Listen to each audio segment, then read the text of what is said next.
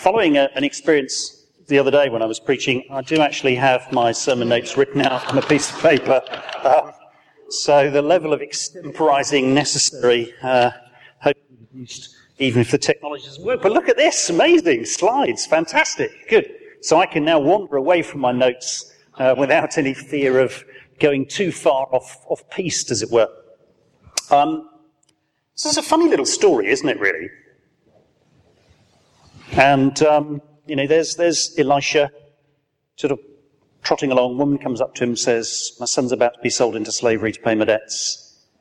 And he says, Go and do this. So she does, gets lots of oil, and he, he disappears. He doesn't feature in the end of the story. He's gone off and done other things. Um, and there are a couple of little sort of vignettes that, um, that come about in, in Elisha's life. And this is, this is one of the, the early ones. Um, and I was trying to sort of think of how is this relevant to us in the modern day? Is this a story about what to do when your credit card bills are really high and you can't afford to put petrol in the car or something? Is God going to fill your tank forevermore? Or I don't know. And so I was thinking about it a little, and I think there are some things that we can draw out of it. But I thought what might also be helpful, given that we're going to be focusing on Elisha for the next few weeks, is actually to have a little bit of a context as to who Elisha was and where he was and what was going on around him. So perhaps if we just do that for a couple of minutes. So let's have a look at the next slide.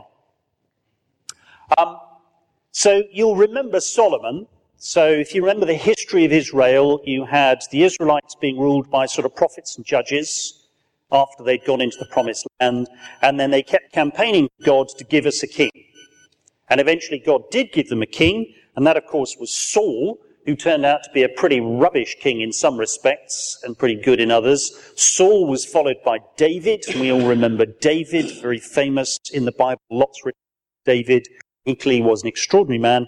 And you'll then remember that David had a number of sons, one of whom was Solomon, who we generally think of as Solomon the Wise.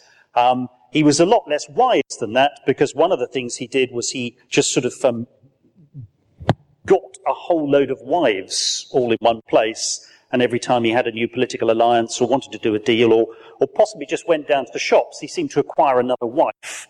And clearly that was very unwise and he ended up in a deeply unhappy situation. Not a great surprise, therefore, to find that once Solomon died, Israel began to fall apart. And in fact, it split into two kingdoms.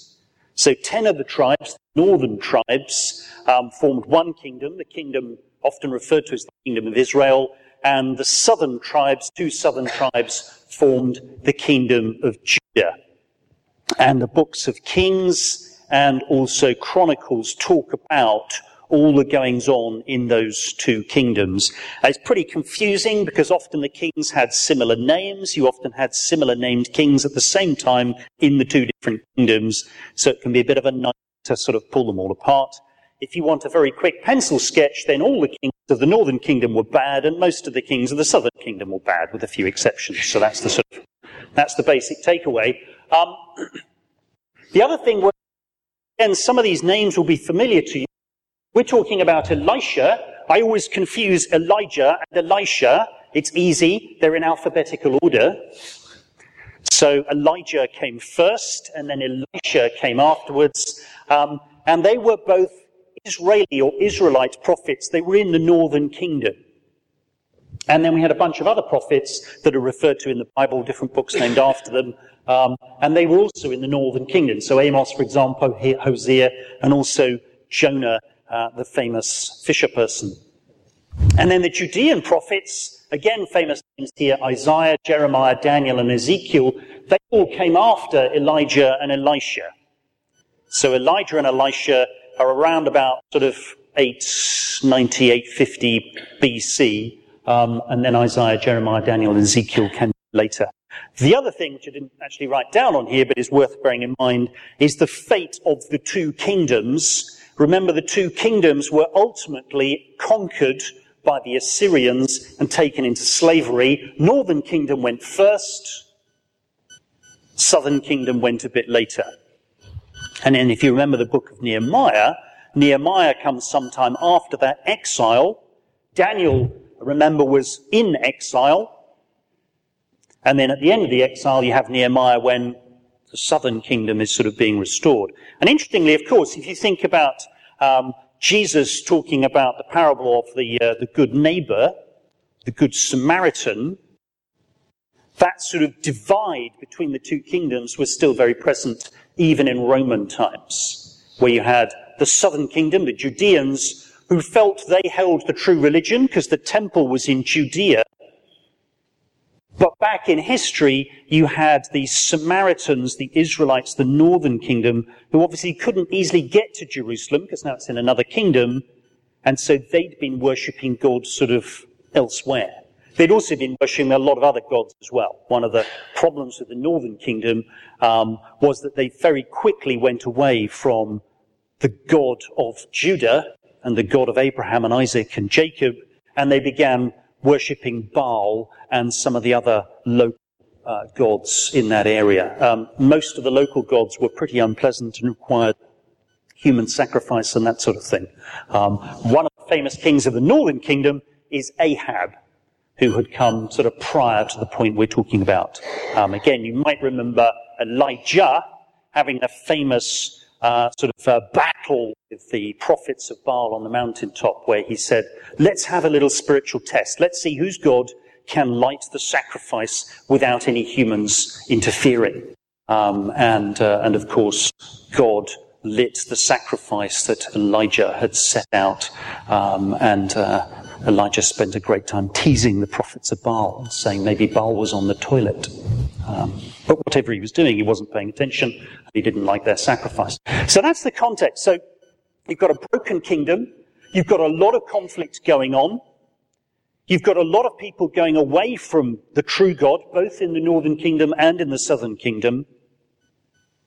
And then you've had this extraordinary prophet Elijah, who was a real sort of warrior prophet, if you like. And you may remember that, uh, that he then was taken up in a fiery chariot in a very sort of miraculous way. Have a look at the next slide.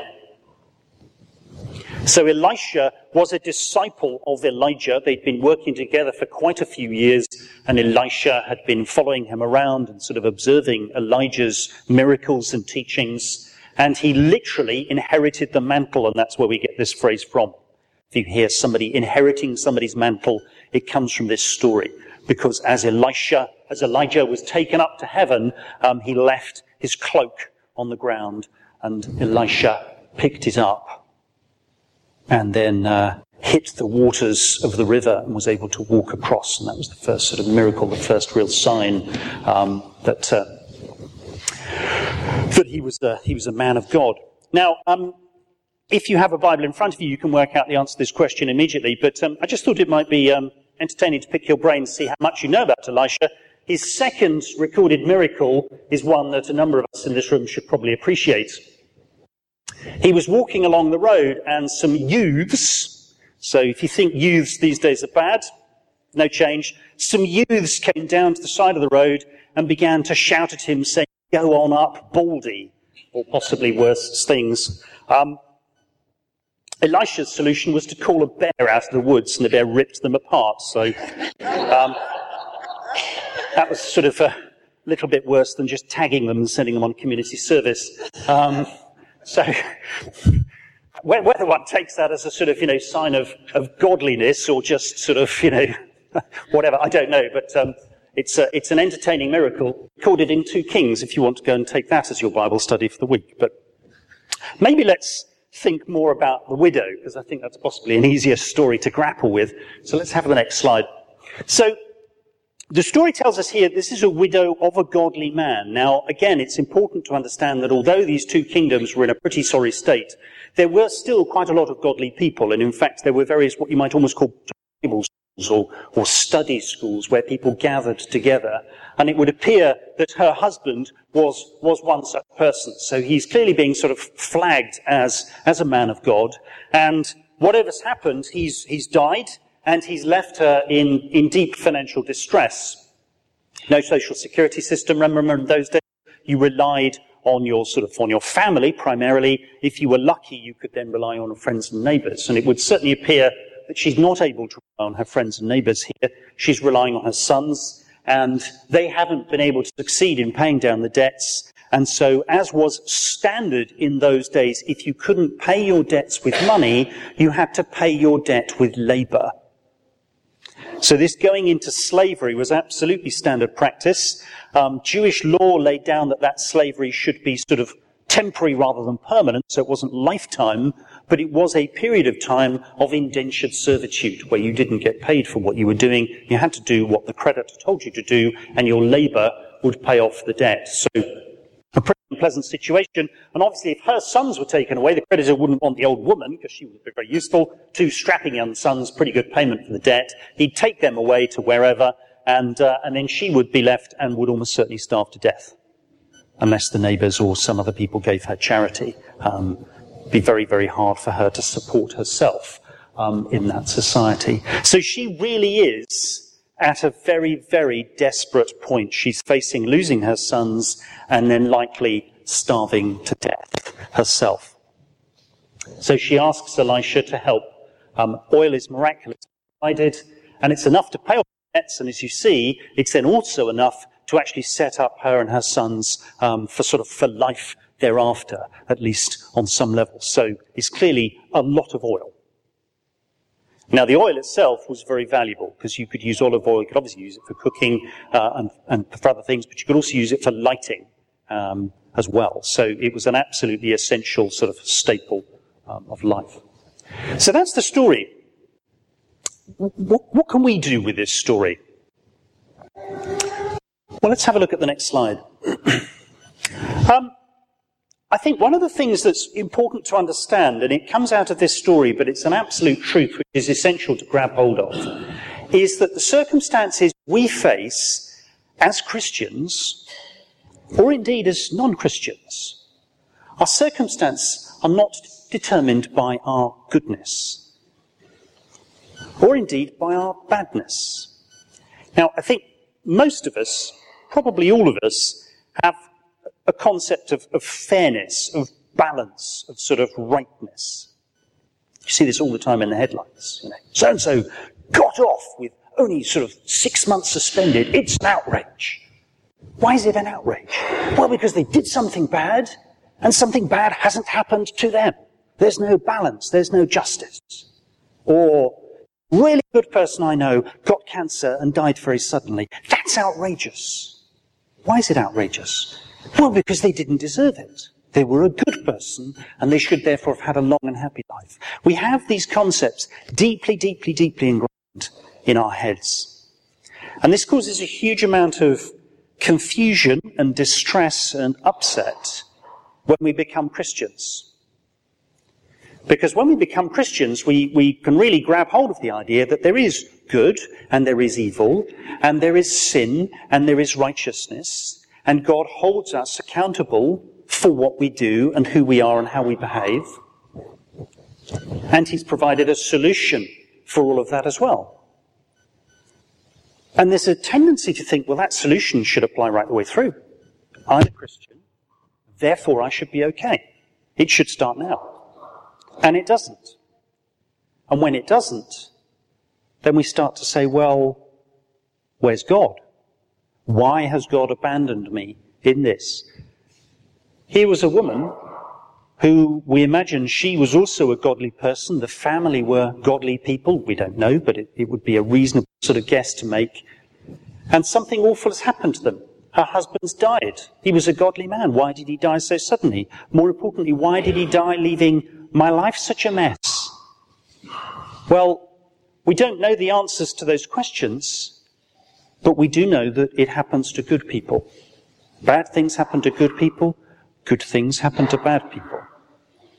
Now, there's a whole separate sort of years and years of study to really think about the, the detail of that. But I think it's just important at this stage, for the purposes of sort of looking at this, we just accept that that is actually the way things are. And we shouldn't be saying to God, it shouldn't be like this. Why is it, why is it like this? Change it. Because actually God works with us in different ways. God works with us in our current situations. So he met this woman in her situation. And he used what she had. And he does the same for us. He uses what we have. He uses our skills, whatever they may be. And we all have skills. We all have talents. We all have abilities. We all have qualities about us that God wants to use. Because God works with us where we are. He uses our resources, whether we have time, whether we have money, whether we seem to have nothing. He will use the nothing. He used this tiny amount of oil that this woman had, and that was all. In fact, she, so small, she couldn't remember it at first. I have nothing. Well, I've got a bit of oil. Most of us are better off than that. God will use what we have. He doesn't use what we wish we had. Well, God, if I had lots more money, then I could do amazing things for you. If I had lots more time, then I could spend all that time doing things for you. If I was more confident, then I could be more confident for you. If I was fundamentally more patient, then I could, I could help more people.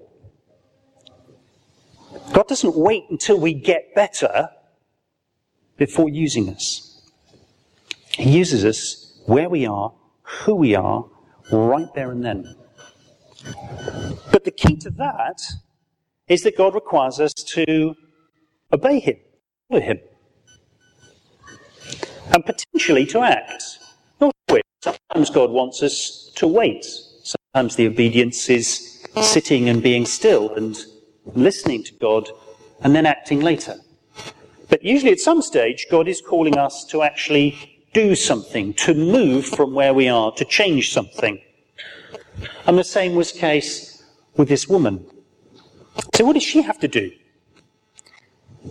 She had to go and talk to her neighbours. How would you feel if you live in a village, your husband has died, you're completely penniless, your two sons are about to be taken away into slavery, you have one small pot of oil left, and that is literally it. How would you feel if you were in that situation and your neighbours knew and had done nothing all the way down? Now, we don't know if it was quite that bad, but it's possible that it was.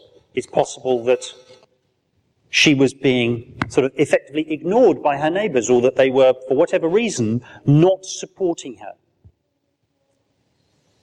And now she's got to go out and she's got to ask them for their jars.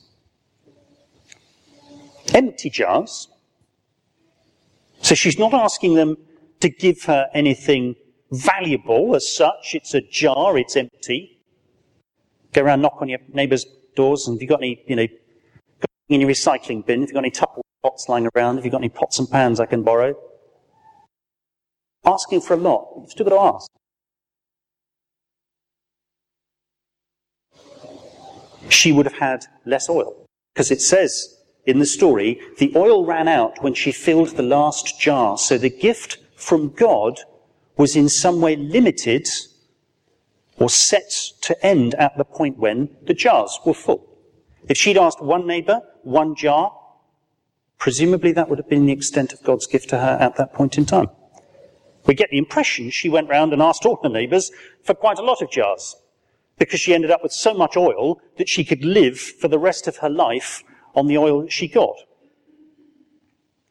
Now, I'm not quite sure as a neighbour how I would think if I gave her an empty jar and then saw her living off the proceeds of the oil inside it, but maybe there's a useful conversation to have after that. Maybe the village is somehow sort of drawn more into a community as they try and sort of participate in the wonderful beneficence that this, this woman has sitting in her lounge.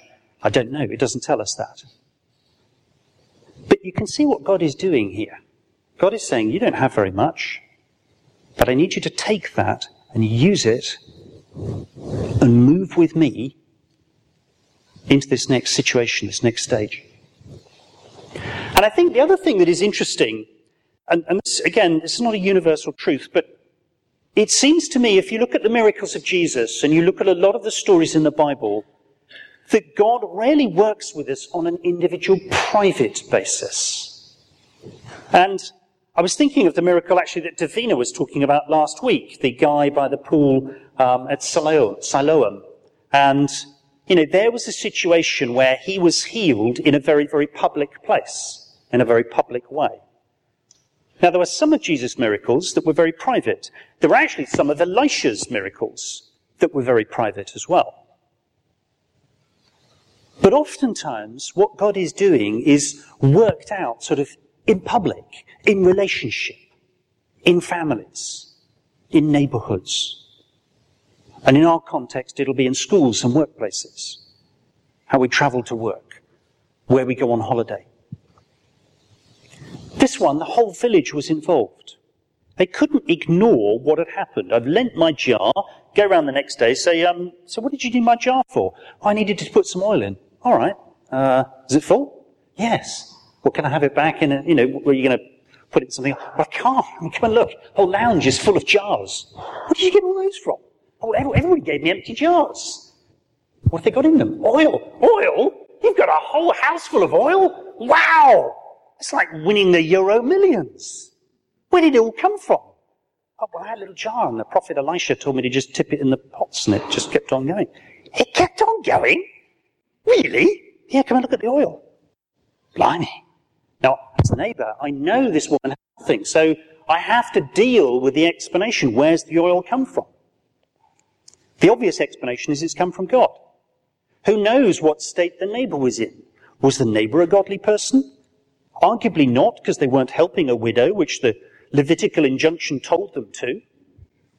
What are they going to do now? How are they going to react? So God's miracle for this one woman has begun to percolate through the whole village.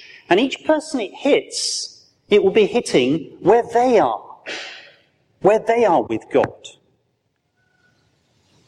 So the miracle for her is becoming potentially a miracle for them, or at the very least, a challenge, a decision point, a fork in the road. Is this a miracle?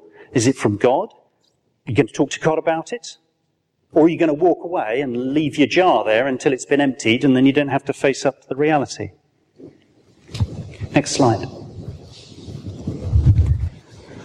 So, what do we do with this? Well, prayer is obviously at the heart of this. Again, we don't know what this woman was doing before Elisha came. But one can only imagine that she was crying to God, that she was praying. Now, we may not be in such a desperate situation as, as she was. We might be. It might feel that way. But we might be in a much better place. But wherever we actually are right at the moment, in terms of our sort of physical well-being and our sort of, you know, economic security and all of those just normal everyday life stuff in West Sussex, we need to ask God to show us what we have. Elisha said, What do you have? And she said, Nothing. So often God said to us, Well, what do you have? And we go, Well, nothing. You know, I'm not, I'm not very good at any of his stuff. I don't know the Bible very well. I don't pray. I don't like sort of talking to people about you. Uh, and actually, God saying, No, no, that's not true. You have something. I made you I know how you're made. I know every single hair on your head or lack of thereof. I know who you are. And you have things that I want to use as I build my kingdom. So we need to ask God to work with us where we actually are, both physically, mentally, emotionally, economically, we need to involve our family, friends, neighbours in God's work. And the crucial thing is that they don't have to be in a relationship with God to participate in that. They don't have to be godly people. The reality, of course, is that as far as God is concerned, everybody is godly. God wants a relationship with all of his creation, with every single human being within it. So he's always reaching out to people. And if you involve them in what God is doing in your life, that gives a potential opportunity for God to start doing things in their lives, just like the villagers around this woman. And then I thought, okay, so why is life like the Great Pottery Showdown on the BBC? And we talk about Jesus being the potter and us being the clay. And I thought, well, how would it look like in that context? And it struck me, and again, this is a sort of point that is not always correct, so take it with a slight pinch of salt. But God loves an audience. How do we know that? Because it says in Matthew, Matthew 5, verse 16. Everybody remember what Matthew 5, verse 16 says, roughly? Doing your good works, that others may see them and glorify your Father in heaven. That's what it's about. Let's, let's other people see the good work that is going on in your life so that they can go, hey, wow, where, where did that come from? I thought you were a really rubbish person. And actually, you're not. What's happened? I thought, I thought you had a real problem in this area. But it seems to be solved. What's going on? I thought you were really struggling with this. I thought you were feeling really ill. I thought you were, you were really worrying about what to do next with your life. And then something's happened. Why? You just look, you look happier. You look confident. You look healthier. You look, you look as though something's changed. What's going on? We need to share with others what's happening in our lives so that they can see not just the good things we're doing, but more importantly, the good things God is doing in our lives. Just what God is doing in our lives. And when they start to see that, as it says in Matthew, then there's a chance that they will glorify God. And in so doing, that they will open themselves up to God to work in their lives.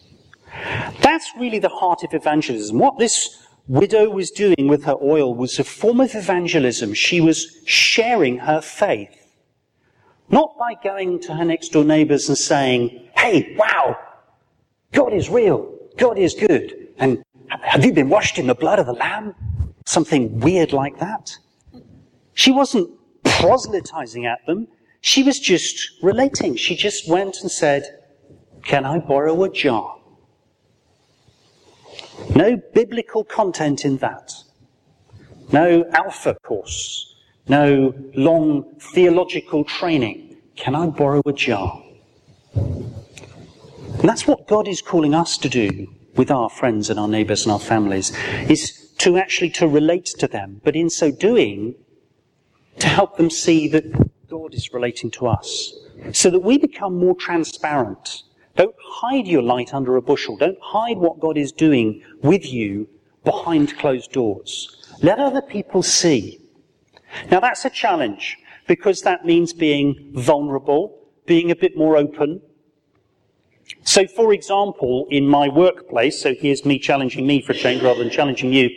In my workplace, I am surrounded by a lot of people some of whom might be Christians, some of whom might have other faiths. A lot of them would appear to have not much faith in anything at all, apart from the God of Mammon. But they're still fundamentally good people, and I respect them, and I work with them, and I enjoy that. But I have a choice as to whether I am transparent with them to any degree. You know, simple things like sort of, so what did you do on the weekend? Oh, you know, sort of, uh, went on a picnic, film. So there's a there's a quarter of the weekend you're not talking about. Oh yeah, and I went to church. Well, I could say, I preached at church. That would be pretty weird, actually. So here's the, you, you guys can say, yeah, I went to church and, you know, it was alright. I would have to say, I went to church and I preached. That's pretty strange. But it would probably open up a conversation. They might just say, wow, you're pretty weird. What did you do that for? Um, we all have stories that we can tell. We all have things that God is doing in our lives that we can talk about. And for me, I think that's the key thing really from this story of Elisha. There's God interacting with a woman. We know nothing much about her, but she's sharing that story. And it's changing her. And we presume it'll be changing other people as well. And that's what God promises us. If we let Him in, and then we let his light out, which means opening up and being transparent, he will begin to change the people around us as well. Let's pray. Father God, thank you that you are the God of the universe. Thank you also that you are the God who relates to each one of us where we are, and that you ask us to take what we have and to give it to you as a living sacrifice, and to do that in full view of our friends and our neighbours and our families. Help us to do that more this week. In Jesus' name. Amen.